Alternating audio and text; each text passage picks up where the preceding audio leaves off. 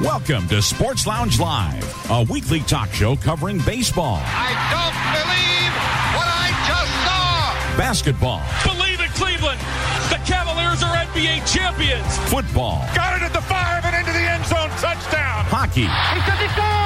NASCAR. Green flag waves again at the World Center of Racing. Plus the latest sports news, both pro and college. Hear past talk shows on your phone by calling 773-572-3006. Or as a podcast on your iPhone, Victor Stream or computer, or on your smart speaker. Visit legendoldies.com for links to automatically connect via your computer or iPhone.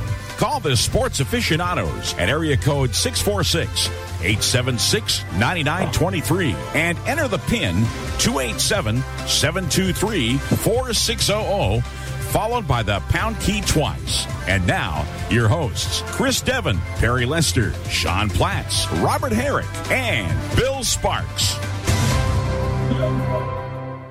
Good Tuesday afternoon. Welcome to the month of November. It is November 1st today, so welcome to the 11th month out of the year. It is show number 218. Lots going on. NFL trades. We have a baseball manager hired and a huge, absolutely huge college football game coming up this weekend, and we'll talk about all of that as we go along, Chris. Okay, well, yes, we do, and it's really been breaking crazy. Some Tuesdays are quiet as we lead up to our show, and others go crazy, and we've had the baseball story, we had an NBA story, and we had all the NFL trades, and they'll be continuing. The deadline has just passed. It's 4 p.m. Eastern here, but the deadline has passed. But like any other trade deadline, that takes half hour, 45 minutes or so to get all the information, because everything, if you get it in, it may not all be processed within that half hour, 45 minutes. So for the end of the show, we should have any extra trades, and we'll have the ones we have. And but the agenda, of course, we're going to do our panel, and that includes our host to be named later, Rick Swan, who's spared no expense and is talking to us from Disney World because he paid money to get down there, so that's why I say he spared no expense. And we had we got NASCAR. Robert's going to talk about that. We have the Final Four now for NASCAR. We have soccer. Sean's going to talk about that, the MLS, because Austin was involved, so he'll be mentioning that. We have the NFL. We have baseball. We have college football. And the NBA. So I guess I'll start with, what's going on here, the state of sports in this area. Patriots won a kind of a victory that really could have easily gone the other way, because a lot of people think there was kind of a bogus call that called back a pick six interception by the Jets, which would have made it 17-3. But that came back as a roughing the passer or personal foul call. So they ended up staying ahead or pulling ahead, winning at 22-17. Bill Belichick's 325th win. He's now in second place. And 22 behind Don Shula for all-time coach, postseason and regular season, passing George Halas. But if he couldn't win it against Halas' team, he certainly was happy to win it against the Jets, because he never became the HC of the NYJ, as he wrote on his little memo, when he was doing that press conference. So he is now 35-10 against the Jets as a head coach, and he's won 13 in a row now, so that's pretty good. Bruins are 8-1. They're in first place. They're rolling along, playing a good game tonight against Pittsburgh. That should be fun. That's on ESPN, so maybe Rick can even see that. And then we've got the Celtics. They're 4-2. That's good enough for third in the East. So, and of course, we're going to do hockey and basketball standings after the football season is over. And then, but there's trouble in BC as far as football is concerned. BC lost on Saturday to UConn 16-3. And the problem is when you lose, and not that they play UConn every year, but there's three Division I teams in New England. And UConn is terrible. That's number one. UConn is getting better. They're 4-5, but BC is 2-6. And you lose to the team that, you're supposed to be the number one. You're the big kahuna. You're the Power Five. UConn hadn't beaten a Power Five team since 2015. So, and UConn, it may sneak into a bowl. I mean, they're 4-5. They might do it. But the point is, it's more about BC and Jeff Hafley. I mean, there's been a lot of injuries, but their offensive line's been terrible this year. I don't know if it's recruiting or injuries or what, but the BC fan base is not a patient group. So we'll see what happens at the end of the year. But that was a damaging loss to him. So anyway, we'll switch down to Florida. Usually when we switch to Florida, we're talking to Bill, but instead we're going to talk to Rick Swan. Hello from the happiest place on earth, or at least it wasn't. At least it was till about 6:45 Sunday. Got down here Sunday, got here about 11:45, was hoping to get into the room and watch football, but, you know, they said to get the room. As soon as the room was ready, and I knew check-in time was 4 o'clock, so I knew I was, you know, I wasn't guaranteed anything. Well, I didn't get into the room until a little after 3, so I missed a lot of the 1 o'clock games. I don't really know as much as I usually do about them. But one good thing was when the late games are coming on, and I had Fox on, and they said, most of you will be watching the Rams and 49ers, and some of you will see the Giants and Seahawks, and we got the Giants and Seahawks. Whoa. So I got, I got to watch the game, and it's, you know, it's a lot, and we're 6-2 now. I can't complain about that. And it was looking like same old story, like they were hanging around to the fourth quarter and they were going to pull it out, but a couple of bad special team turnovers did them in. But now they get their bye and they come back with home games against Houston and Detroit. So very well could be 8-2 heading into Thanksgiving Day against the Cowboys. Yeah. That's, like I said, it's very hot down here. It's a lot of fun, but it's, I did miss the football, and that's about all I got, Perry. You know what? It's November 1st, and it's 75 degrees. Now, I've heard anything. Some people say that it's Indian summer. I've heard some say climate change and whatever it is. But you know what? When you're in the middle of the country, I think, Bill, you would agree with this. When you're in the middle of the country, if you can get beautiful weather like this, you really don't care what causes it. You'll take it because it could certainly be something much different than this. We have had snow on the ground by this time, so we certainly don't want any of that yet. But I'm not complaining about your weather up there. No, and it's going to it's going to rain Friday. It's going to be nice. I've already it's going to be nice, Friday. But it's going to rain Friday, Saturday, and Sunday, so be ready for that. But we finally, as UNI fans, we finally got our first really exciting game on Saturday with, because I probably at nausea told you about the new play-by-play man, and was he going to be any good? Well, you don't really learn until you get a game that goes right down to the last second, and we got that, and he did. He was very good. Professional, and there was a replay. It kind of reminded me of the Rams Super Bowl in 2000, because the guy caught the ball and he came about a yard short of the end zone. So kind of reminded me of that. But they were afraid that they might say that he hit the pylon, but they didn't. So that's how you learn when somebody is, how good they're going to be with a great finish and all, and he really came through well. The Hawkeyes even got a win. They scored 33 points. I think the Hawkeye fans were really amazed by that. It's like, wow, I haven't seen that in a long time. So they were happy about that. Iowa State lost. So you know what? We're getting ready for college basketball this season, though. I think a lot of teams are going to start anywhere from the 7th to the 9th. That seems to be the time from Monday the 7th to Wednesday the 9th where teams are going to play. Now, most of those games, are going to be games that don't mean anything, or the home team will win by 30 or 40 probably. But anyway, that's what's going on here. And, Bill, I would bet you've probably got some of this beautiful weather just like we do, and I'm guessing you're just fine with it. I am just fine with it. I'm watching the Twitter wire now. The Colts just announced a trade. They just traded their, not Jonathan Taylor, but their super running back, Naeem Hines, to Buffalo. Just think how good he feels. He's going from a 3-5 team that's going nowhere. Fired their offensive coordinator today. Now they've got him under a long contract too. So Buffalo got a pretty good deal that way. So it's probably a win. How much better can the Bills and the Chiefs get than everybody else? Right. Yeah. Well, they're trying to. And the Eagles going to the Super Bowl from what he was here. You can't blame him for being a little happy. Oh. So we'll find out what came back the other way in just a few moments. Speaking of college basketball, I listened to the Indiana University. They're going to have a pretty good team this year. I mean, a real good team. That Big Ten, though, Bill, I don't know what they said during your broadcast, but I listened to the Hawkeyes for a little bit last night. Of course, the game was over by 5 minutes ago in the first half, but it sounds like the Big Ten is absolutely loaded again. They are loaded. Mm-hmm. So we shall see, and we'll turn it over to Robert. I'm sure he's got some explaining to do about his Vegas Raiders. Robert's probably like, college basketball, what's that stuff? Yeah. No.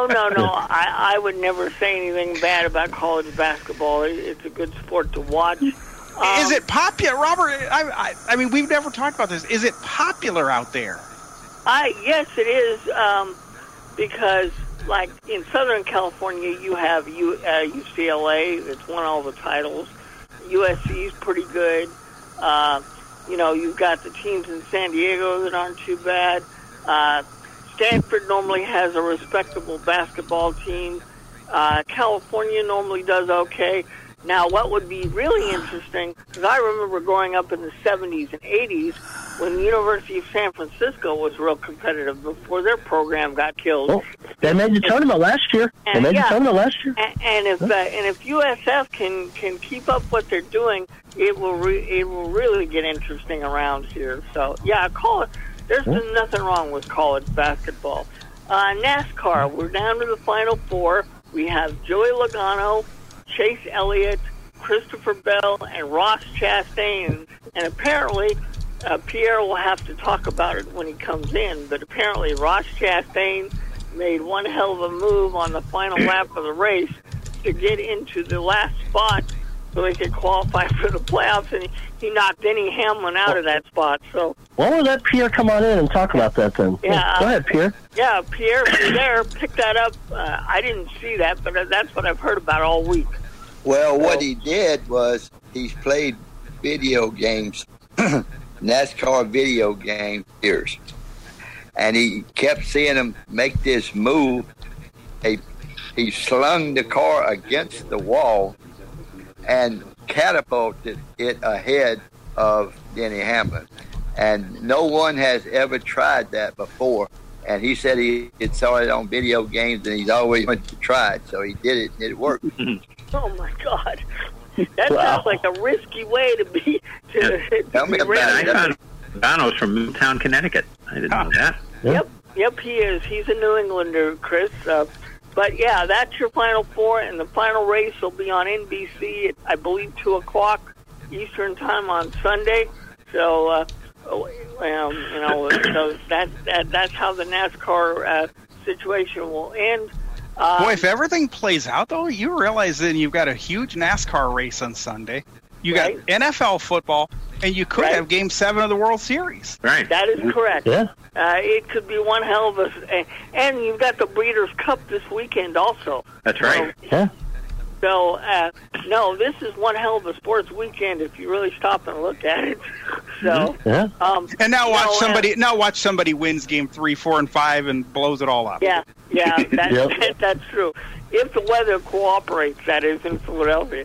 But, it looks like my baseball team is maybe closer to a new home. My football team, I have absolutely no explanation for what they did on Sunday. Normally I could come in here and talk respectable about a Raiders win or a Raiders loss, but Sunday I have absolutely no explanation for. So, and my hockey team, they're plugging along, but I don't expect them to make the playoffs. And the Warriors, they're having a little slump, but it's too early in the NBA season. I'm not panicking yet. So anyway, let's turn it over to Sean, and then we'll get on with the agenda. Go ahead, Sean. And obviously, Sean, as we go to you, we all want to make sure you know we send you our thoughts. And then I've got a question, too, yeah. Yeah, so, like I said, my grandmother passed away yesterday after the show, so sometime tomorrow night or Thursday I'm heading up. We're having the funeral on Friday. Heading to Missouri, up to the northeast Missouri, western Illinois border, where it's actually warmer than it is here in Austin. So, you know, I'm like, as long as it's not 11-degree weather for a funeral, I'm not going to complain. So it won't. You know, you won't have that. You will not have that. No, I will not have that. But yeah, college basketball gets going next week here, all over the country. Well, these were exhibition games that Perry and Bill were talking about, but the regular season around Veterans Day and some on that Tuesday and Wednesday before. So women kick off on Monday, or tip-off on Monday, I should say. But Spurs are not doing well. They're winning. They're not tanking. They're not doing their tank job very well. They're not doing that tank job there. But, you know, all right, MLS, the finals is also Sunday in L.A. LAFC in Philadelphia. L.A. beat Austin. Philadelphia beat New York City FC. They're actually the first league that got through their season on schedule when it was supposed to start and when it was supposed to end since the pandemic. Because remember, baseball had the delay. They would have been, but baseball having the delay because of the work stoppage. So they had their normal they're going to have their normal February to early November season like MLS usually has. So, but all right, got another fun thing. As we all know, last Friday, Tom and Giselle, the divorce is final. There are now odds on who Tom Brady's going to be with next. Yes, you can bet on who Tom Brady's next date, girlfriend, relationship is. And the top three, he's going to either be, that the odds on Taylor Swift, Lindsey Vonn, stay away from her. She hurts people. You know, Axe Tiger and all the people. Yeah, she hurts backs and all that stuff. You know, and he's going to get back with Bridget Moynihan. So anyway, that's not show like that one. What's the story with Jennifer Lopez? Is she available anymore? No, she's married now. She got remarried. She married. Yeah. Okay. Just recently, she got. Was it Ben Affleck? She got. Yeah, she married. Yeah, she got back with Ben Affleck. Oh, so, did she? They got married this time. They got married. And by the way, if you at any time want to contact us, you don't have to talk to us about who married who or anything, but you can talk to us about sports. Leave us a message anytime. Sports Lounge at allthingsradio.net or 773-572-7715 or 800-693-0595. And remember, if option two, and if you're listening to the podcast, we are here every Tuesday at 4 p.m. And if you're listening on the phone, hey, let us know what you like, you know, if you're listening over there on the phone, leave a message to Bill and thank him, tell him good job. But also, if you want to come in right now on Zoom, 646-876-9923. And at the end of the code 287-723-4600, hit the pound key if you're on the phone, but if you're on your iPhone or Android or computer, you just do the code without pound. But all right, speaking of codes, let's get on to this busy day and busy week in the NFL. All right, and I've got a question. I've got a question. Hold on, just a quick question. I think he played for New England at one time. The Colts got him in this trade. Who is Zach Moss? He's a running back. Running back that's been around for a couple of years. He was sharing time with Singletary most of the time until this year when they got drafted James Brooks. You're thinking of Randy Moss. So kind of a first and second down back. I don't think he's really much of a pass receiver. I'll get back to it. But that's who they got. Yeah, okay. All right. So Baltimore beat Tampa Bay 27-22. They came from behind. They were behind 10-3 at halftime. But Mark Andrews got hurt, and I haven't heard any more about that. You never do after Thursday night. You never know what's going on. But this guy came in for him likely. He did a pretty good job. He caught a touchdown pass, too. So yes, and he is from Everett High here in the Boston area. Oh, is he? Oh, cool. Yes. All right. Yeah. All right. So we'll see. Not an Iowa guy, but, Yeah, well, not an Iowa. Actually, we're up 2-0 on New Englanders ahead of Iowa today so far, so that's pretty good. Okay, on Sunday morning in London... I will give you a tip, though, Chris. When we get to baseball, we will talk about an Iowa. All right, we'll have some Iowans popping in there. Well, field of dreams and all that. Denver beat Jacksonville 21-17. Jacksonville was up 10-0. They were really dominating the game, but then there was an interception in the end zone, and that kind of turned the game around, and Latavius Murray scored with 1:43 to go to pull it out for Denver.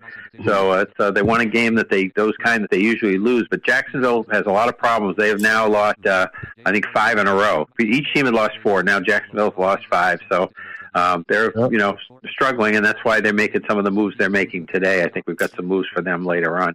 I thought both teams are doing that. I think both teams are making moves. Yeah, Denver kind of did, too. Atlanta over Carolina in a crazy one, 37-34 in overtime. DJ Moore scored the tying touchdown, took off his helmet to celebrate. It meant that the extra point by this Panera, I think his name is, had to be kicked from 48 yards. and he missed it. And then when that shook up Panera enough that they missed just a regular field goal later on in the overtime, and then Atlanta, good old Young Wei Koo, one of my favorites, kicked one, and the Falcons won it, and they're in first place in the high-flying NFC South. So there you go. So that was a very costly thing. I mean, I bet he would have made it, and they would have won that game. But that tying touchdown was a 62-yard pass with just a couple of seconds left. Yeah. So anyway, and now we'll see if Panera's still on the team when we've got a fantasy league, and we're talking about just doing next year saying I'm taking the Eagles kicker or the Giants kicker, just because it's so hard to find out about these kickers. We may show up and Luke Rosa may be kicking for him for all we know on Sunday because we don't even know. Dallas beat the Bears 49-29. And wasn't that close. Zeke Elliott, no problem, because Pollard scored three rushing touchdowns for them, and so the Bears came back to earth after their Monday night victory here. Miami beat Detroit 31-27. Of course, Detroit got out to their quick 14-0 lead that they usually do. He can coach those first quarters, Dan Campbell. Yes, he can. But then, Miami reestablished, got themselves going again, and so they won that one, and they're hanging in there in the AFC East. Minnesota beat Arizona 34-26. Once again, the Vikings were up 14-3, went to sleep. They can't do this in the playoffs. And they were running it down yesterday on the radio. If they were to, if the season were to end today, they'd be playing San Francisco. You wouldn't be able to fall asleep on San Francisco. You'd be gone, especially when they all get healthy. Yeah.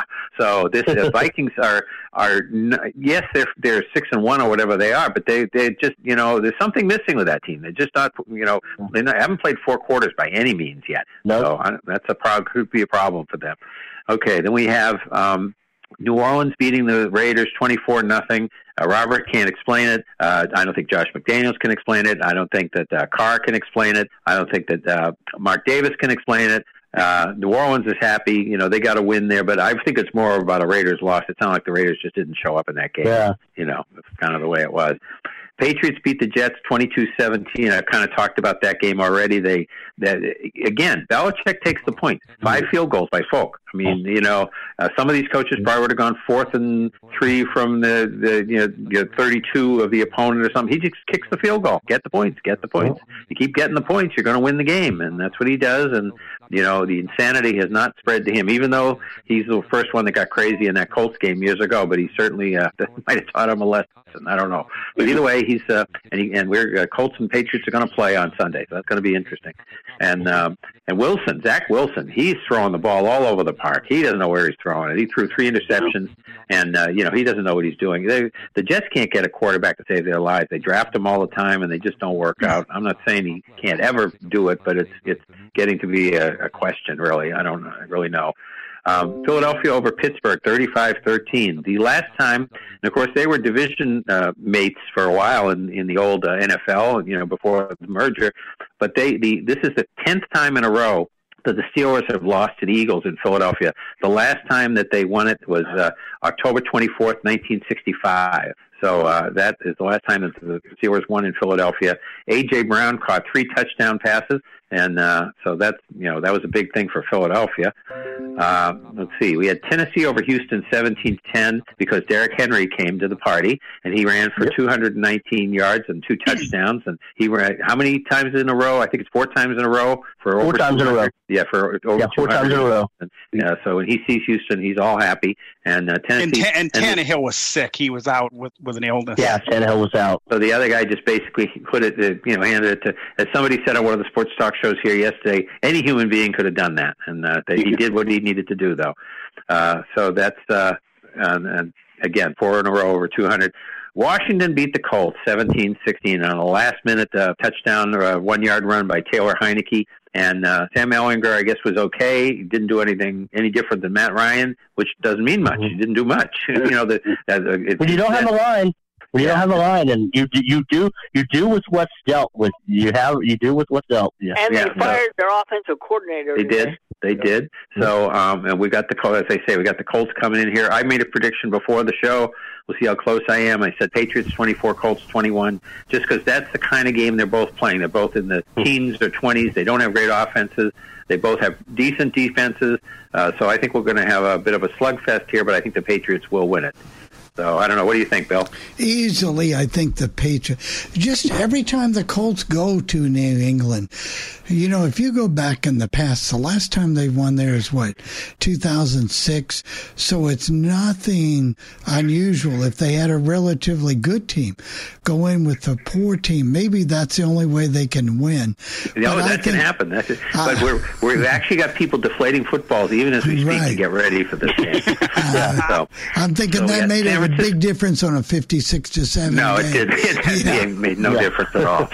And actually, they played better with the new footballs after they said they couldn't use those footballs. The Patriots actually, that's when they pulled away. It was a really rainy night, and that's when they did it in the second half. So it was that's a crazy thing. San Francisco beat the Rams again, 31-14. Perry, the Rams can't beat San Francisco, and that's a problem when you're in the division with them. It certainly is, and you wonder if it's a Super Bowl layup. Not with the Patriots usually, but you see it with most teams. If they go all in and they win the Super Bowl the next year, they normally have a.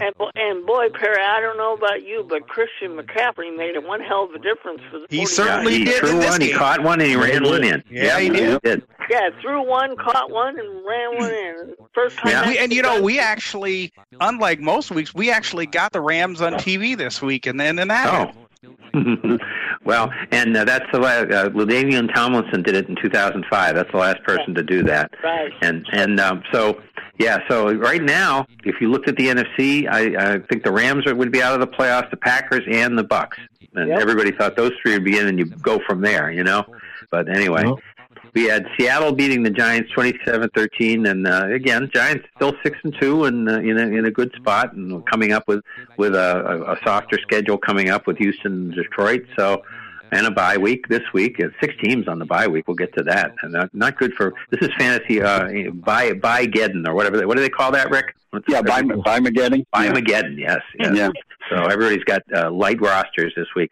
But anyway, so the Giants are doing what they can. Seattle, hey, they're winning their division. Go Seahawks. What can you say? It's a tough place to play for a road team. Yeah. Oh, it is. Geno Smith, man. He looks good. Yeah. Geno cook, huh? Let Geno cook, you know. Yeah. Buffalo. I like that. Yeah. I like the statement he made in the first game of the season when after the game and the reporter said to him, you know, everybody wrote you off, and he said, yeah, but I didn't write back. Yeah. Buffalo beat Green Bay 27-17. Kind of a ho-hum. I mean, you knew this was the kind of game. Again, I've said this about Buffalo before. They're winning the kind of games that the Patriots used to win. You know, say, oh, good matchup on Sunday night. You look at it and you say, you know, it's not going to be that good. And it was, you know, I mean, they even with Aaron Rodgers, you just never got the feeling that the Packers were anywhere in that game. No. And the Monday night game was an upset. Cleveland beat Cincinnati 32-13, and it was funny. Rick we always think back when Cleveland played Cincinnati, their first, and I know what they meant. But they said in the first game, we were watching it. We were going by it. We were watching some other game. We went by. It was on Channel 10 or something. And they said it was kind of a close game. And it was the first time they'd ever met. And they said, typical Cleveland-Cincinnati game. Yeah, there hadn't been any yet. But what they meant was an Ohio rivalry or whatever. But we just remember that. It was so funny. And Cleveland ended a 4-game losing streak. Speaking of teams ending their 4-game, another team ending, you know. Yeah, and on top of that, I know it's early in Joe Burrow's career, but he's never beaten the Cleveland Browns. Wow, that's weird. And Jamar Chase is out. Of course, he missed him. And he missed him. And they're saying about 3 to 4 weeks. They're not going to put him on injury reserve. Okay. But he really missed Chase. But Nick Chubb got 2 touchdowns and 102 yards, so a good performance by him, which was good for my fantasy team. So we have the NFL standings here, and then we'll do the schedule. So in the East, we have Buffalo at 6-1, Jets 5-3, Miami 5-3, and the Patriots 4-4. So the two East divisions, nobody's under 500. So there you go. There's the beasts of the East.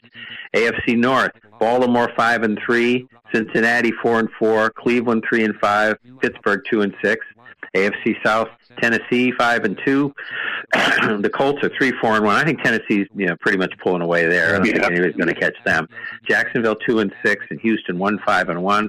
In the West, we have Kansas City at 5-2, Chargers 4-3, Denver 3-5, Las Vegas 2-5. In the NFC East, the Eagles still undefeated at 7-0.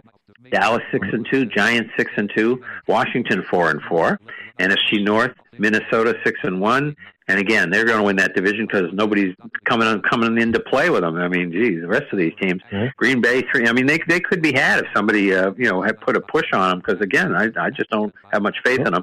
Green Bay 3-5, Chicago 3-5, Detroit 1-6. Excuse me. In the South, we have Atlanta with 4-4 after that mess up. If Carolina had won that game, which they very well could have, all of them would have been 3-5. So Atlanta 4-4, New Orleans 3-5, Tampa Bay 3-5, Carolina 2-6, and in the West, Seattle 5-3, San Francisco 4-4, the Rams are 3-4, Arizona 3-5.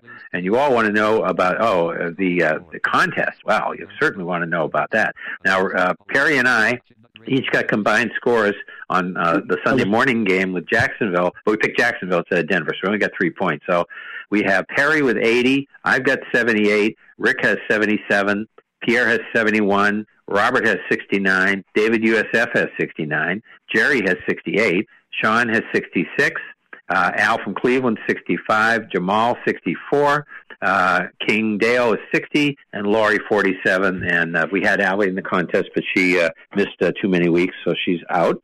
And now let me grab the schedule, and then we'll get to our news and notes. Let me take a moment. All right, here we go. All right, so for Thursday night, we have Philadelphia at Houston, 8:15 p.m. on Amazon Prime, and that's going to be opposite the World Series in Philadelphia and Houston. So that's kind of weird. And baseball might actually compete with the NFL on that one. Oh, they should do it, right? Especially in Houston. They'll beat them in Houston. They'll beat them in Philadelphia too. It's the Phillies. And the Eagles should remain undefeated after that. So, I think so. Yeah. All right. For Sunday, we have the Chargers at Atlanta, 1 p.m. on Fox. So, again, there's been there was a trade here that we'll see. That would normally be a CBS game. Miami at Chicago, 1 p.m. on CBS. Carolina at Cincinnati, 1 p.m. on Fox. Green Bay at Detroit, 1 p.m. on Fox. Indianapolis at the Patriots, 1 p.m. on CBS. Then we have Buffalo at the Jets, 1 p.m. on CBS. Minnesota at Washington, 1 p.m. on Fox. We have the Raiders at Jacksonville, 1 p.m. on CBS. So a prime crew will be assigned to that game, I'm sure. I know. It'll be CBS's lowest crew. That's right. Seattle at Arizona. We've only got 2 late games. We only got 13 games overall. So Seattle at Arizona, 4:05 p.m. is on Fox. And the doubleheader game is the Rams at Tampa Bay, 4:25 p.m. on CBS. And this will be kind of two disappointing teams. Somebody has to win that game. Somebody has to win. The Sunday night game, Tennessee at Kansas City, 8:20 p.m. on NBC, and the Monday night game is Baltimore at New Orleans, 8:15 p.m. on ESPN. And the byes are Cleveland, Dallas, Denver, the Giants, Pittsburgh, and San Francisco. So there you go. Yeah. That's going to be a lot of people not playing on their fantasy teams. Okay, let's see what we have for news and notes. Philadelphia acquired Robert Quinn, from the Bears, and for a fourth-round pick. He's a good pass rusher, they say. Very good. Oh, yeah, he is. Very good. And they'd already... Yeah, go ahead. He had 18 sacks last year for Chicago, Chris. So. Okay. P.J. Walker is supposed to start the rest of the year for Carolina, and he did play pretty well. That's the one thing. So Mayfield and Darnold, who they're paying bunches of money for, are his backups. Kadarius Toney was traded to Kansas City from the Giants for a 3 and a 6 in 2023. And so what's your thoughts on that, Rick? Well, it's kind of a shame. I'm glad the Giants got what they did for him, but the time he played last year, he looked pretty exciting. He looked like one of these joystick players all over the field now. But he just couldn't. He's always injured now. I don't know if again he's one of these guys that wasn't drafted by this regime, you know, so that kind of makes him expendable. If Kansas City can get him on the field, he's just the kind of player that Andy Reid could do some amazing things with. Mm-hmm. So Tom Brady is now the most sacked quarterback, because playing for 23 years, these things will happen to you. He's got 556 times he's been sacked, and Roethlisberger 554. So they're the top all-time in being sacked. And let's see, I told you about the Steelers and the Eagles. Tom Brady and Giselle got divorced. We've already talked about that, and who's going to, you know, I don't know if anybody's putting any bets in or anything.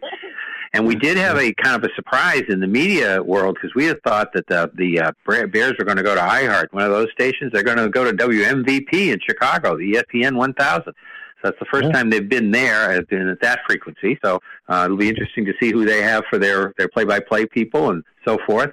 And let's see, I'm trying to see if there's any other NFL notes. We've certainly got some trades. I know there's more trades. Yeah, we got trades. Roquan Smith.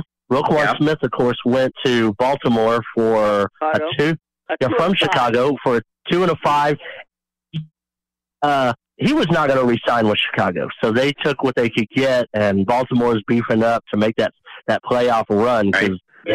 But on the other hand, Chase Claypool came to Chicago from Pittsburgh for a second-round choice. So there you go. So it's not a fire sale totally for the Bears. They're just chopping around a little bit. I know we had who was the guy that went to Denver? Wait a minute. Went to Miami. Went from Denver to Miami. Yeah. Yes. Denver to Miami. Yes. That's right.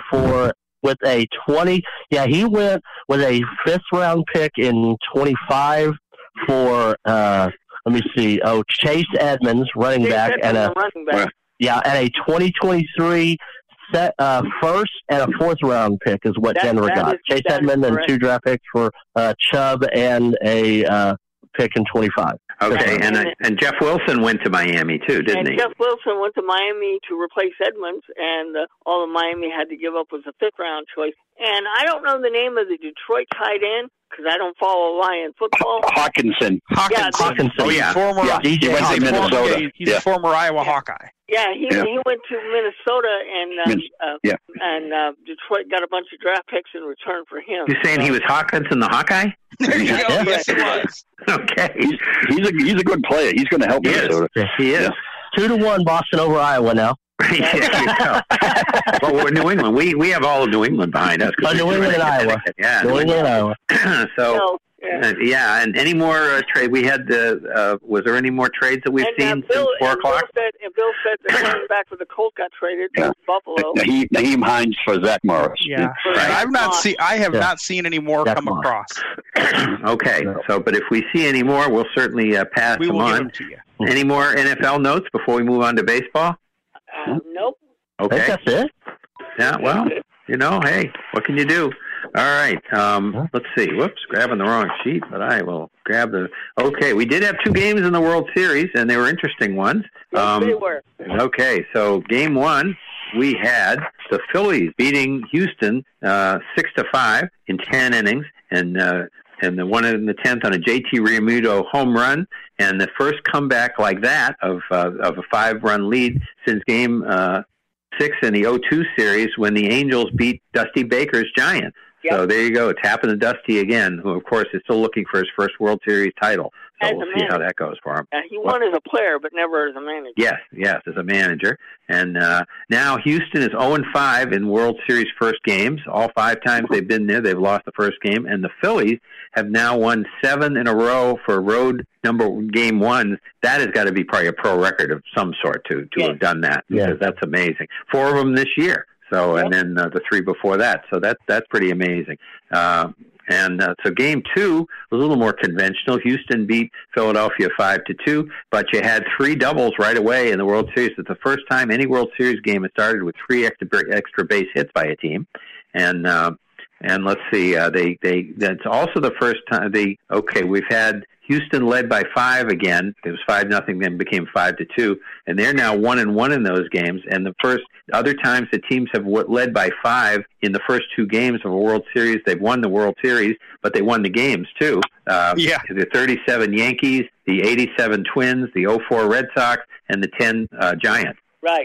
So there you go. So that's kind of interesting. So kind of interesting little factoids from. And in that game, Chris, in game 2, we're going to be tied now. In that game, you know, they do score the umpires, you know, to make sure to see how good or bad they did.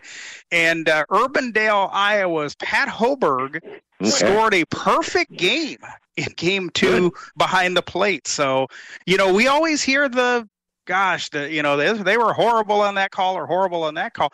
Well, he scored a perfect game. I mean, he didn't miss any balls or strikes or anything. How often does that happen, Perry? It was 129 pitches. It's not very often that they can't come up with something that you missed.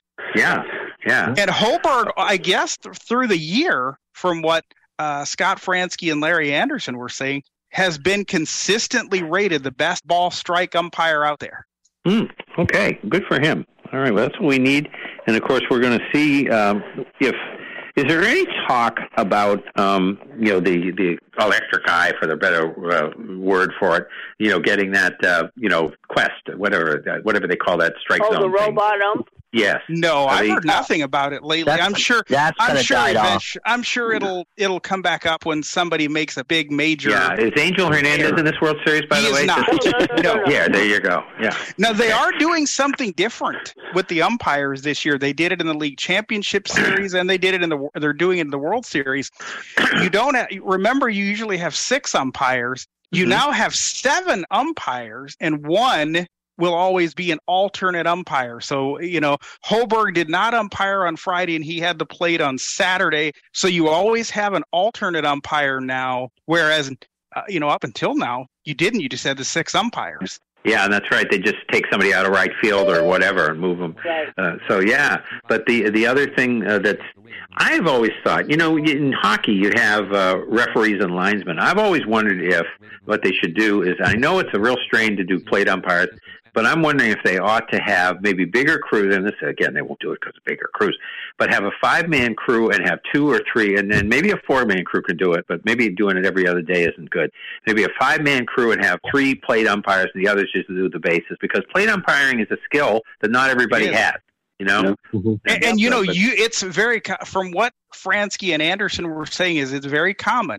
Everybody will, you talk to the players and the managers, and they will always tell you who the best umpires are. And if you look at their scores, whatever the players and managers tell you, those are usually the guys who score the best. Yeah, that's right. So I've just thought of that a couple of times, and these are the plate again, like linesmen, referees in hockey, that kind of thing. I mean, hey, if this guy is that good, I mean, you know what? He should almost be. He won't be, because they have 7 guys to go through. That should almost be your game 7 plate umpire. Yes. Right. Yes. Yeah. Okay. Baseball. There are no U.S.-born black players in this World Series, and it's the first time since 1950. And now the reason he didn't get into why that is, the Yankees were in the World Series.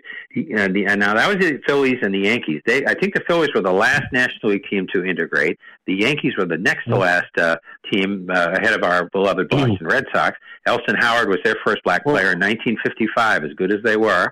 And, and so the thing is, that's why it's the first time since 1950.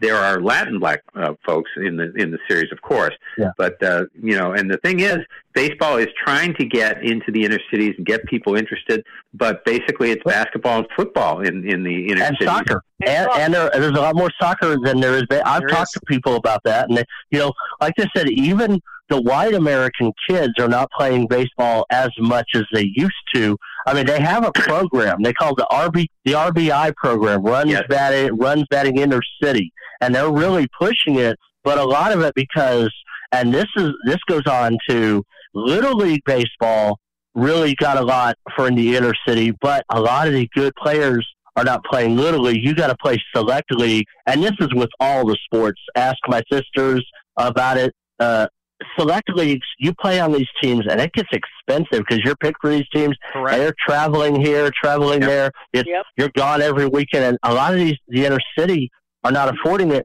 can't afford it. Plus, another reason. In the 70s, in the 80s, in the 90s, a lot of the black players that were out there marketed themselves. You knew Reggie Jackson. You knew Dwight Gooden, Gerald Strawberry, right or wrong. You knew all the different white and black players marketed themselves.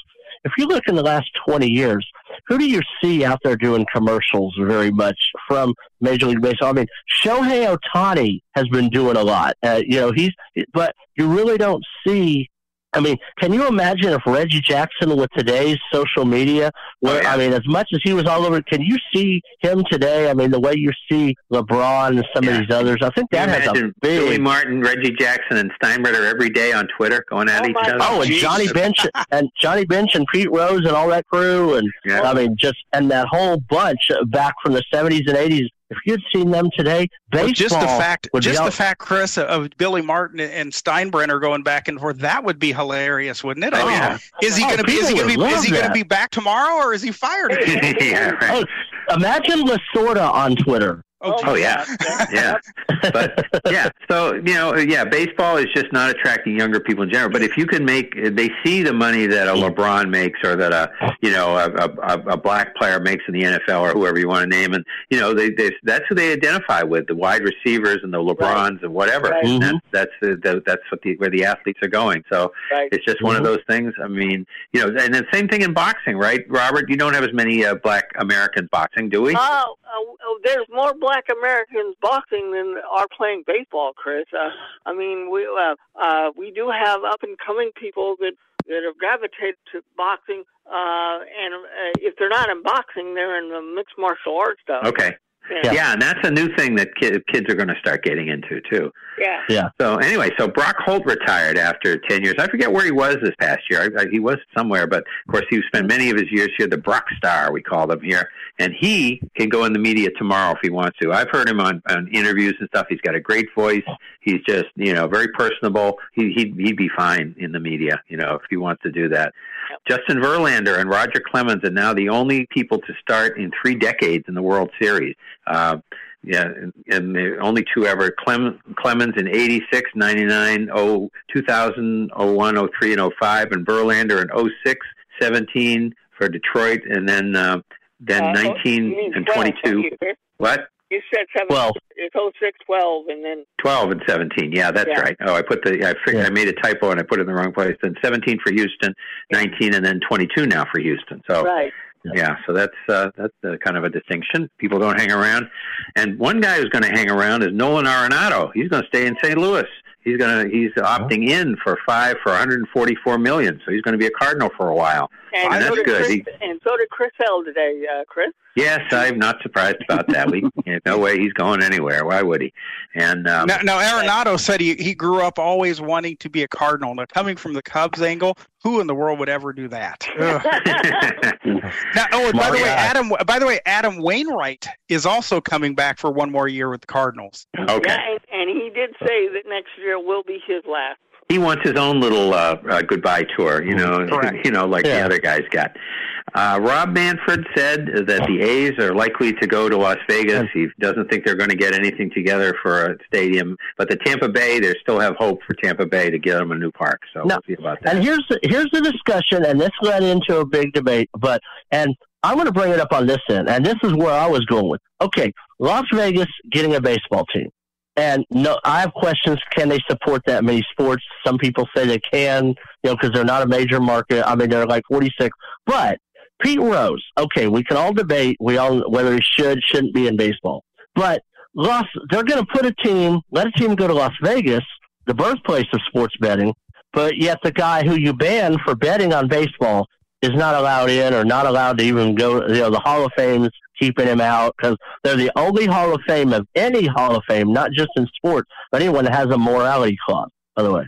Right. I don't know if you know. But they have Ty Cobb in the Hall of Fame, who everybody said was horrible. Yes, and I think the morality clause is ridiculous, and we've got OJ in the Football Hall of Fame as a good example of that. But remember, we're still discussing who whether some of the guys who did the steroids should be in the Hall of Fame. So, I mean, that's... Right. Yeah. Mm-hmm. Well, if they had a Morales performance, that affected their performance. That's a little different in that, there's cheating involved, but it affected their performance. So you wonder, the guy that wrote the article that we read did throw A-Rod into the group that I say about Bonds and Clemens should get in on there, and he said maybe A-Rod should too. And I don't know when A-Rod started on the steroids, so maybe he's right about. You know what? I heard somebody on the radio, and I forget who it was, but they said maybe what they ought to do. Any of these people, the steroid users and Pete Rose and all of them, put them in there and just have put them in a special corner of the Hall of Fame where you put, Barry Bonds, steroid user, Pete Rose gallery. It tells the history because, it's like you're covering up a part of history, good or bad. People need to know. And it's with anything in history. You need to know the good and the bad. And people have had those debates in a lot of history. But I will say this, though. And this comes from a Cubs fan. Pete Rose had so many hits against the Cubs. You will never convince me. I know it's the gambling, but as a player, that guy is a Hall of Famer, hands down. There is no doubt about it. Oh, yeah, absolutely. As a manager, he bet on baseball, and he lied about it, yes. But as a player... So for him, I think this is just because he doesn't care about anybody. He isn't. He's lying about it. He won't admit it. If he admitted it, I gave the example of Paul Hornung and Alex Karras, who admitted it, sat out for a year. They were betting as players, but they admitted it, sat out for a year, went on to great careers in the media and in the NFL. It got into the Pro Football Hall of Fame. Everything was... But they don't have a morality con. No, but everybody. But they also said, okay, they moved on. They also admitted it. When you admit it and do your time, that's one thing. The United States will accept that, but he won't do his time. He's just saying, I didn't do it. Chris, I thought not before they found it out, but I thought since then he has admitted it. No. Yeah, he has. He has recently. He basically has. Yes. Okay. Go ahead. Yeah, hold on, guys. Go ahead, Bill. No, I just said he did, but eventually, after 20 years, my God. Or 30 years. No, Bill. What? You're a Red fan, so you can come at it from that point. But what? I would bet most people associated with the Reds think that he should be in. Well, they think that he should be in based upon other criteria and other things they've seen go on in baseball and, what's happened. But I don't know. I think he was definitely qualified as a player. His attitude was, he wasn't the best liked or whatever the case may be, but... When it came to playing on if you just judged him by playing baseball, he was definitely a Hall of Famer. There's no. Oh yeah. But, remember when I say about all the hits he got off of us. Remember, Bill, he broke the hits record on the Cubs. Well, that was on a Tuesday night. I remember September 11th. But still. Yeah, me too. But I heard that game. But it still doesn't give him a right to bet on baseball, but I don't think he's been the first, and I don't think he's been the last. I think that probably... Nope. What was that guy? Well, anyway, this is a good, when we get back to the Hall of Fame, and the next thing that happens with craziness in the Hall of Fame, we can get back to this topic, but it's always a perennial speaking of the Hall of Fame, I think the Ford Frick Award will be obviously the awards for baseball will come out soon after the World Series, but the Ford Frick Award, I think that's in early December, so that's the next big thing for the Hall of Fame. Yeah, December 7th. I remember when they were all those 10 finalists were named. They said it would be December 7th. Yeah. So Matt Quatrero, I think is the name, is the new manager of the Royals. He's a former Tampa Bay bench coach. And Pedro Grifal is the new manager of the White Sox. He's the former Royals bench coach. So there you go. There will also be, according to Scott Merkin from MLB.com, there will also be numerous other coaching changes. Now, Katz, the pitching coach, will return, but he said a lot of the other coaches probably will not. These are for the White Sox? Correct. Yeah. Yeah. Yes. Mattress Mac has his big bet, this $75 million bet, and it's one game to each, so we'll see how that goes. And Marquee Network has dropped 50% in ratings since it went on the air. And I think that it really was a bad time, you know, COVID and the delayed start of the season and everything else, the Cubs not being good. So it's kind of a tough situation for Marquis, I think. Well, the regional sports networks are hurting anyway. They're hurting a lot anyway right now for whatever reason. Sinclair and a lot of NBC and Comcast, a lot of those that own them, they've been hurting, and that's why they're going to those. That's why the leagues are thinking about buying them out. Right. And okay. And so by the way, in combination with that story, Chris, about Marquee, they were dropped the other day from Hulu. So if you have Hulu, you won't be watching Marquee on Hulu. Okay. Yep. And so any more baseball before we go to college football? I don't know. Nope, okay. And boy, do we have a doozy coming up. We do. Ooh, one of the participants won last week in the former. Now this is the what would it be, the Gatorade game? It's not the cocktail party. I don't know. No, you can't have the Gators are in the game. You can't have that. So it's the former cocktail party. It will always be the former cocktail party. Georgia beat Florida 42-20. We had Tennessee, the other participant in the big game, beating Kentucky 44-6. Yeah. Huh? Yeah, that's all you got to say about that one. Yeah, well, hey, you know, Penn State lost to Ohio State 44-31. That was a pretty good game. It was back and forth. It was actually a lot closer than that up until about the final 4 minutes. Yeah, it was. Right. Yes, it was. Michigan over Michigan State 29-7. TCU beat West Virginia 41-31 in Morgantown. Oregon beat Cal 42-24. USC beat Arizona 45-37. UCLA beat Stanford 38-13. Mississippi over A&M 31-28. What about that one, Perry? That was. I mean, Ole Miss trailed in that game for quite a while, and they came back and won it. Mm-hmm. It was a battle. Like I said, and of course, now you wonder if what's going to start getting to Ole Miss, and we'll talk about the Auburn situation here in a little bit. But now there's Auburn, now there's Nebraska. You know, when you just hope that the players can keep that out of their mind. Okay, we have Utah over Washington State, 21-17. Kansas State over Oklahoma State. It was home, but 48-0. Really? I think that surprised a lot of people. Not that K-State won, because K-State's a reasonably good team, but the way they won. Yeah, wow. Yeah, as bad as they won. Yeah, and we got them this week. Texas does. So yeah, that should be good. Illinois beat Nebraska 26-9. North Carolina. I wonder how that game ever wound up on ABC. I mean, couldn't ABC have picked something better than that? Yeah, that's what I'm thinking. Well, I think it was the week, and they needed something in that 3:30 window, and Fox had taken whatever. So I think they could have even moved your Iowa game there and put the Illinois-Nebraska game over where Iowa was. I mean, they could have even. I know it was on FS1, but gosh, go with Iowa State, and Oklahoma. But that would have been a better game. Yeah. Illinois over Nebraska, 26-9. North Carolina beat Pitt, 42-24. Pitt continues to struggle a little bit. Louisville upset Wake Forest 48-21. These conference games are wacky. I mean, here Louisville loses to BC, who's, as we talked about, a crummy team. Here, you know, a few weeks ago, and they turn around and beat Wake Forest. So, you know, who knows? Yeah. Who knows? NC State beat Virginia Tech 22-21. That was Thursday night, so I don't know anything about it, but that must have been a good game. Notre Dame beat Syracuse 41-24.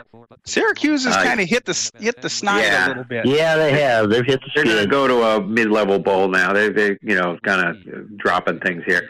USF beat Cincinnati 25-21, so that's something. That's an upset there. Oklahoma over Iowa State 27-13. We talked about that a little bit before. I thought, I don't know if you saw much of it, Sean, but I thought that game was a little bit closer than that score indicated. I thought it was. I honestly did. I mean, frankly, Oklahoma is not as good as they're supposed to be, but, you know, and Iowa State's not that good either, but it was a closer game than that score indicated. Iowa beat Northwestern. Everybody's doing that. 33-13. They're not having a good year this year. Lisa, hey, Iowa scored 33 points. Their fans are still crowing about that they scored 33 points and say, well, that's good, you know. And just to make it official, we talked about it briefly, but you can give any more details you want to. Northern Iowa beat Southern Illinois 37-36. That was probably one of the more exciting games you're going to see. It was Northern Iowa had the lead, but for just a couple of minutes. But like I say, it was a fantastic game. I mean, Southern Illinois very highly rated. Northern Iowa needs every win they can get, and their reward for winning that game 37-36, they get to host now the number one team in the land, South Dakota State. There you go. Okay, so the undefeated teams, and this will lead into our topic that Sean will bring up because we have something starting tonight, and we'll have some interesting discussions from now on. So we're going to have tonight the playoff, or what do they actually call that show? Playoff preview? The college football playoff rankings show. Yes, and that's going to start at 7 o'clock tonight on ESPN. So if you want to watch that, you can watch that before the World Series. It's 8:03, so no, you won't miss any baseball. The undefeated teams. And they always do the rankings. They do the rankings at the top of the show. Okay, so the undefeated teams going into it from the top 25 are Georgia, Tennessee, Ohio State, Michigan, Clemson, and TCU. And, of course, Alabama has one loss. So, but you're going to end up with one of the SEC teams is going to have one loss because what are some of the games this week, Sean? Yeah, Tennessee and Georgia play each other. All right. Yeah, the big one. The big one is number one and number two, at least in the AP poll. Like I said, Tennessee and Georgia, you got that game. You have Alabama plays I would suspect, Sean, is that the CBS game? That is the CBS 3:30 game. And then Alabama LSU is the primetime ESPN game. You have that one. Let me see. TCU, I think they just – I forgot who they have. I think they have Texas Tech, so they should handle their business. Another big top 25 game is Texas and Kansas State. And then how does Oklahoma State bounce back? Kansas kind of hit the skid a little bit. You got a Notre Dame-Clemson game, which is pretty good. You know, it should be interesting. NC State, after the loss, a ranked matchup – or NC State to win, but Wake Forest after the loss. So NC State has Wake Forest in a game. Oregon State, who's creeped into the top 25, they got to go with Washington. Then you got, USC. I think they got Cal. Or USC has Arizona State. UCLA and Oregon got some they got some games that kind of, handle your business games, as they call them. Same thing with Illinois gets a game to see if they're for real against Michigan State, because Michigan State's lost to Michigan and Ohio State. Even though Michigan State, and I don't know the names, but four players from Michigan State are suspended because of melee after the Michigan game. Oh. Yeah, I was going to talk about that in a minute here after I got over these games. But I'll go ahead and talk about suspended too. No. Okay, what happened?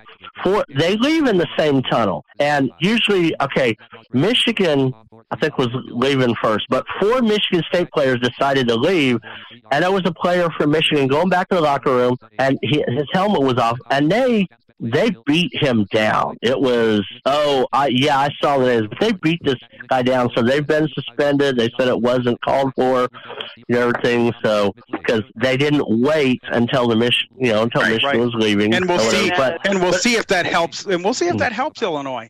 Right. Yeah, and they got that handle your business. You got Michigan's got to handle your business game against Rutgers and Ohio State against Northwestern, so they should come out. But Illinois, they get to see what, this is Illinois' last test. And then, of course, like I said, you got the Georgia-Tennessee undefeated. One of them's going to lose, but Thanksgiving week, if they're still undefeated, you'll have Michigan-Ohio State in that. And then TCU still has a couple tough games. But Bill, how is Purdue look lately? It's Iowa-Purdue this week. I would expect you would project Purdue in that game. Probably they have more offense, and their defense is adequate to good, so they should carry the day against Iowa. Now, if it was Penn State or Ohio State or Michigan, problem, Ohio State. Yeah. But Iowa, no. The problem for Iowa is, Bulls love Iowa because their fans really, really travel. Oh, yeah.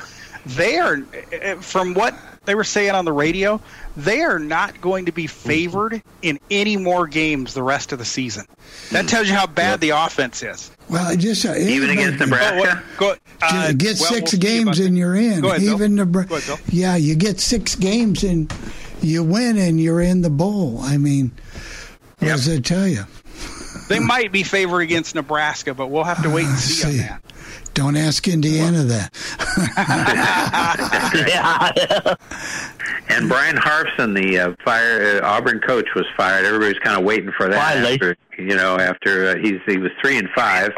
And, the problem with that, though, and the problem with the way Auburn dealt with this guy, they wanted to promote from what Rick Neuheisel was saying this morning.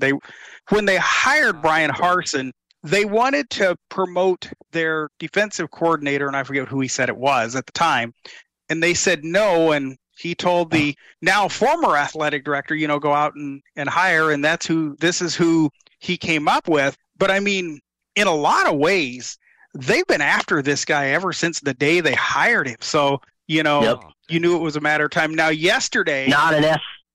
Yeah. Right. Now, yesterday... Not an SEC guy at all. Yep. That's what they say. Now they have an SEC athletic director because they went and hired Mississippi State's John Cohen to be their athletic director. Cohen, of course, the former Bulldog baseball coach.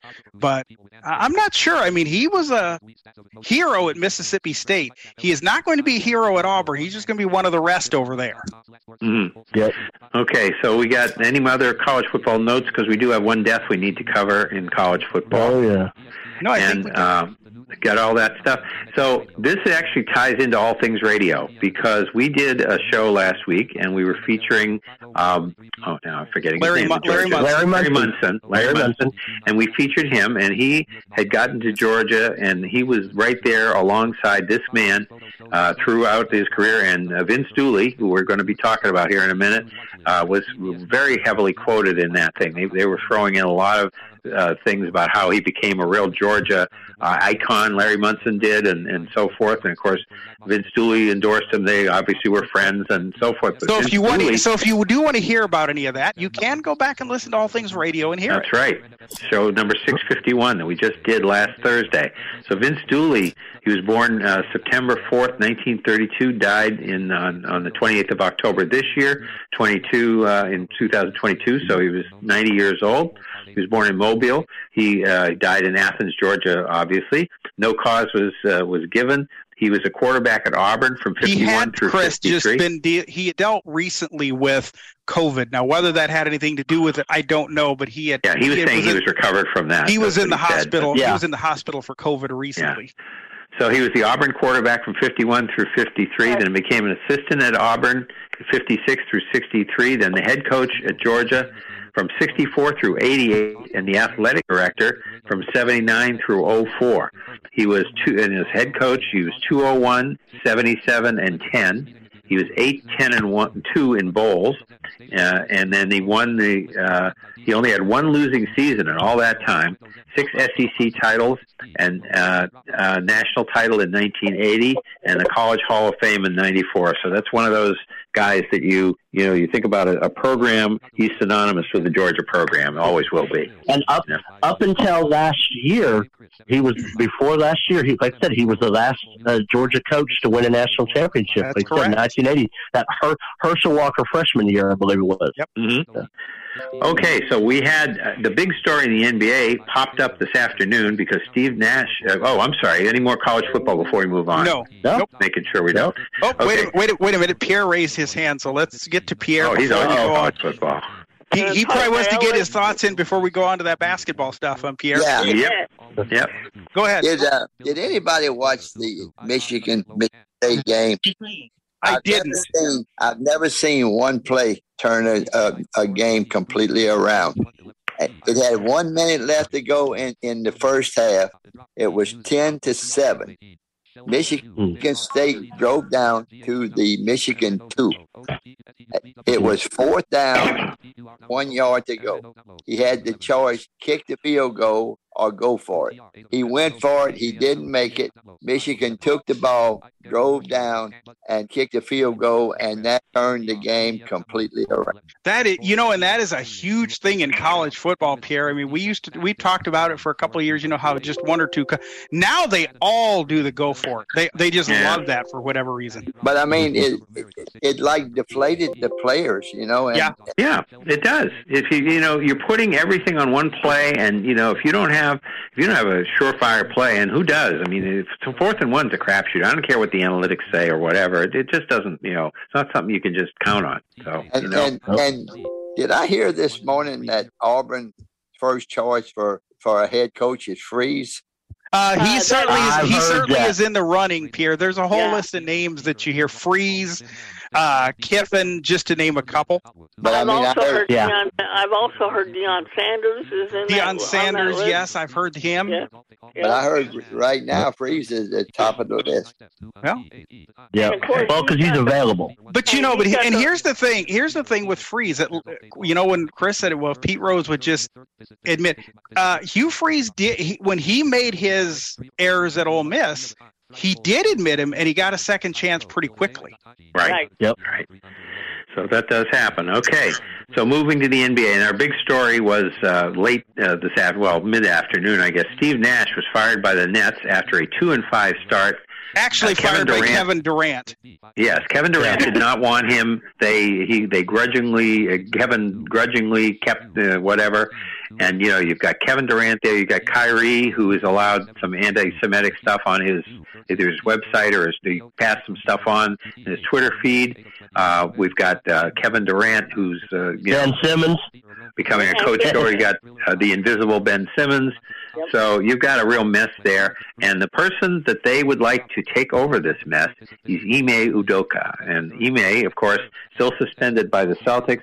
The late news was, you know, the question was, would the Celtics just let him go, or would they want a compensation, or do they have more to divulge, because their investigation is ongoing, I think.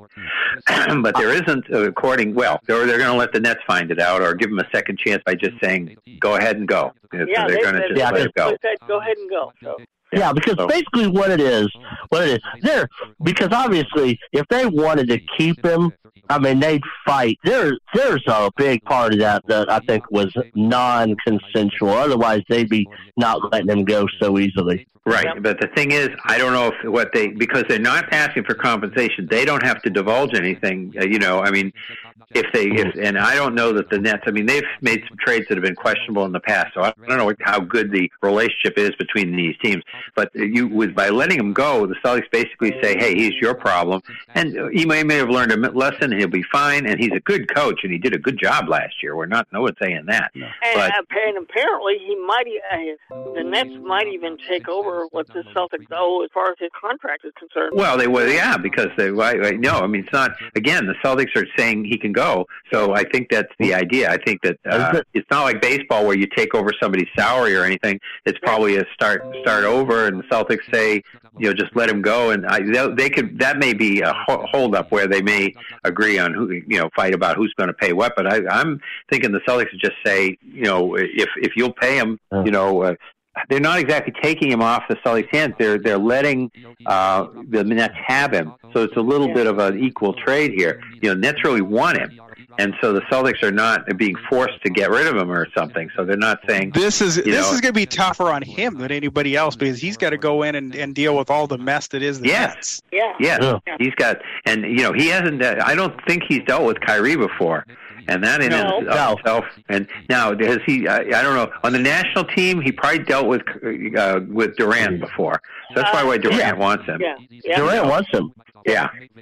General manager Kevin Durant has made his choice. Right. So, they will try to work it out, and he's telling the owner. But, boy, the Celtics and Nets are always getting into these crazy things. If it's not draft choices and Paul Pierce and Kevin Garnett and everything else and Kyrie, crazy things happen. So we'll see how that works out. There is a chance that he takes over, and if he can get this mess all figured out, what if he comes back and beats him in the playoffs?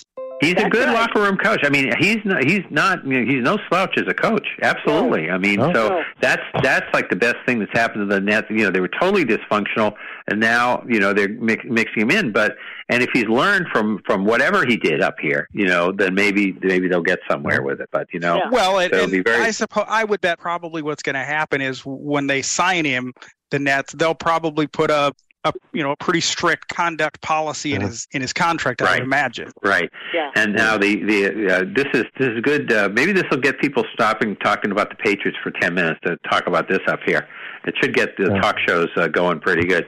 NBA told the regional networks to start to travel on TV with their teams, and apparently it's Kevin Calabria is the one that really wasn't traveling. He's now with Portland, used to be the voice of the Supersonic, and apparently he was not traveling, so it's kind of aimed at him, I guess, huh, Sean? Yeah. That's what I'm gathering, that it was a big part of it was aimed at him, according to Marshawn and Horan and others and Main Reason and others. That's what it sounds like. Because this year, everybody else had been traveling. Last year, there were some teams that still weren't, but everybody's been back this year traveling. Now, one thing I should mention while we're at it is Sean Grandy's doing a lot of TV, and I think what's happening is that Mike Gorman, who's a few years, he's around my age, maybe a couple, 3 years older than me, he, I think, is picking his spot. So I think what they're doing is John Wallach is coming over to work with Cedric Maxwell, and Sean Grandy is doing a lot of TV with Brian Scalabrine and so forth. And so according to Chad Finn, Chris, eventually Sean Grandy will be the new TV voice of the Celtics, and they'll have somebody new on the radio, to work. Well,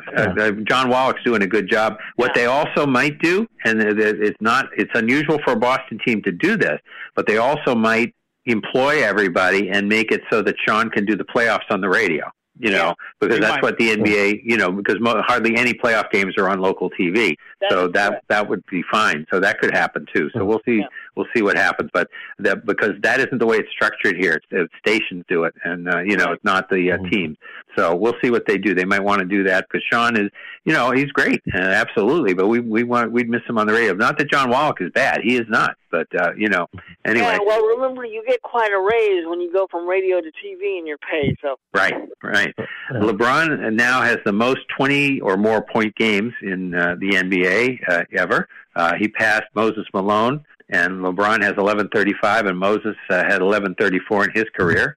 Kareem ended up with 1122, and everybody else is in the 900s and lower. So anyway, remember, by the end of the season, LeBron will be the all-time leading scorer in the NBA. So, right. So we had a sort of a two-part thing where we had to find out more information, and Robert did. So let me give you the first part, and then Robert can talk about what he found out today. Philadelphia is losing picks. Second-round picks in 23 and 24 for tampering, but we didn't know what they were tampering with or who they were tampering with, but you found out some stuff in the Globe, Robert. It was Daniel House and P.J. Tucker. That's who they tampered with, and, of course, they both signed with Philadelphia.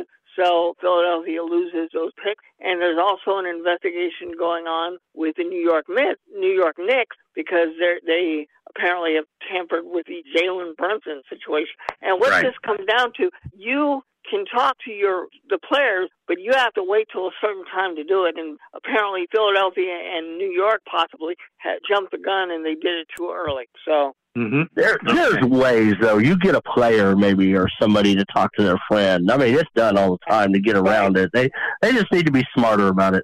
Right. Smarter about your tampering. Right. That's right. Well, yeah, and the point I was making is it doesn't even mean that you got the player. It's like Miami's being punished because the owner tampered with Tom Brady, and they never got him. So there you go. So, well, we have about 10 minutes to go, and Robert, you got anything to say about hockey? Well, before we do that, let's go to David USF. David, if you want to unmute, go right ahead. I was going to say we haven't had calls all day, so. Hey, gentlemen, I just have one correction. Okay. Actually, LeBron passed Karl Malone, not Moses Malone. Did I say Moses? Yeah. Okay. Yeah. All right. That's okay. I just want to make that correction. Okay, that's good. I didn't even know I said Moses. If I can say the older guy, I will. That is what I do. That's part of what I do. Anyway. Okay, cool. That's all I got. All right. Say Bill Russell instead of, Jamarcus Russell. Whatever, Do we have any more call, Perry? We do. Let's go to Gina. She can unmute now, and we'll hear from her. Of the high-flying Seahawks. Oh, is right.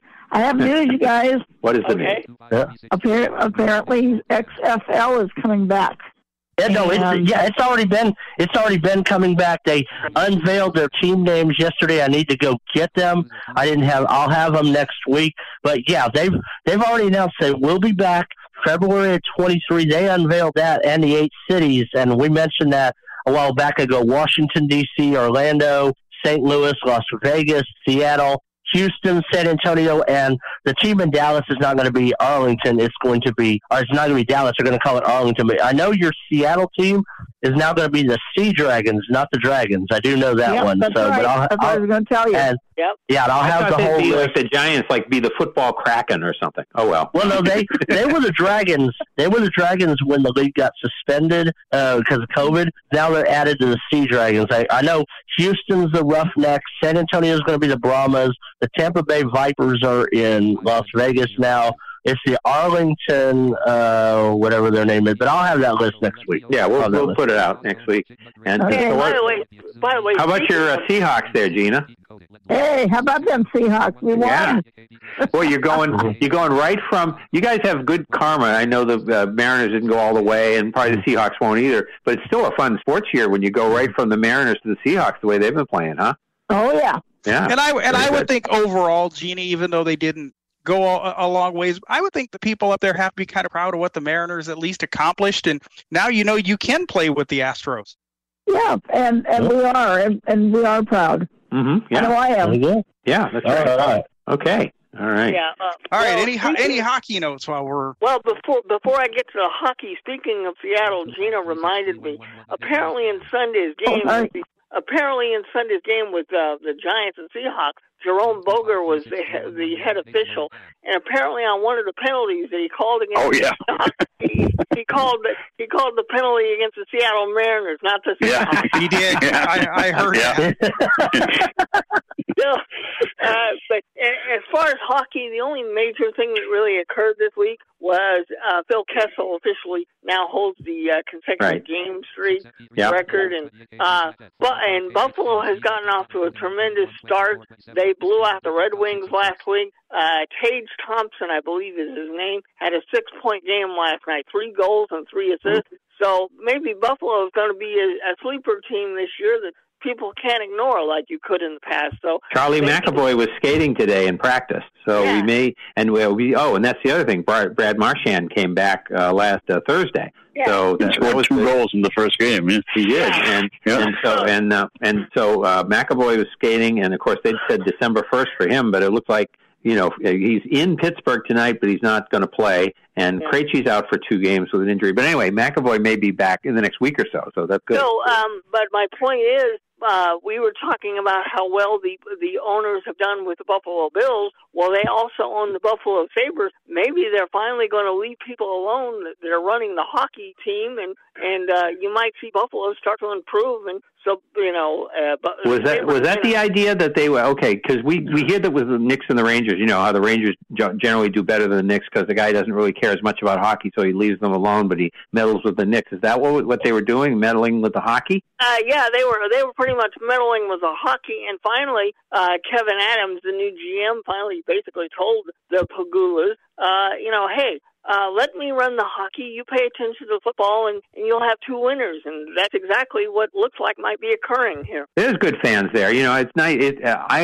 Bruins have had many playoff series with them and stuff. It's a good rivalry once it gets going with Buffalo. You know, in any sport. You know, obviously with the Bills, but the Bruins and Sabres had a lot of cool series. So that'd be kind of fun if they get to be good.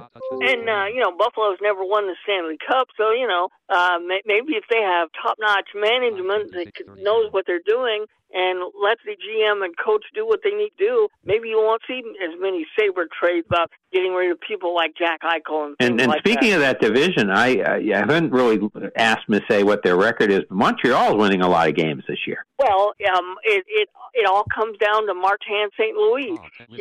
Normally a Hall of Fame player doesn't turn out to be a very good coach, but in this case, it looks like that he found his perfect niche, and apparently he's got the young Canadians doing a lot better than what people thought they would be doing. Yeah, and that's without Carey Price, too, who may retire. He's still thinking about it. He doesn't know, but he may not be back. He's going to be out all year anyway. So. We'll get to the hockey as more develops, but we have no more callers, so hit it, Sean.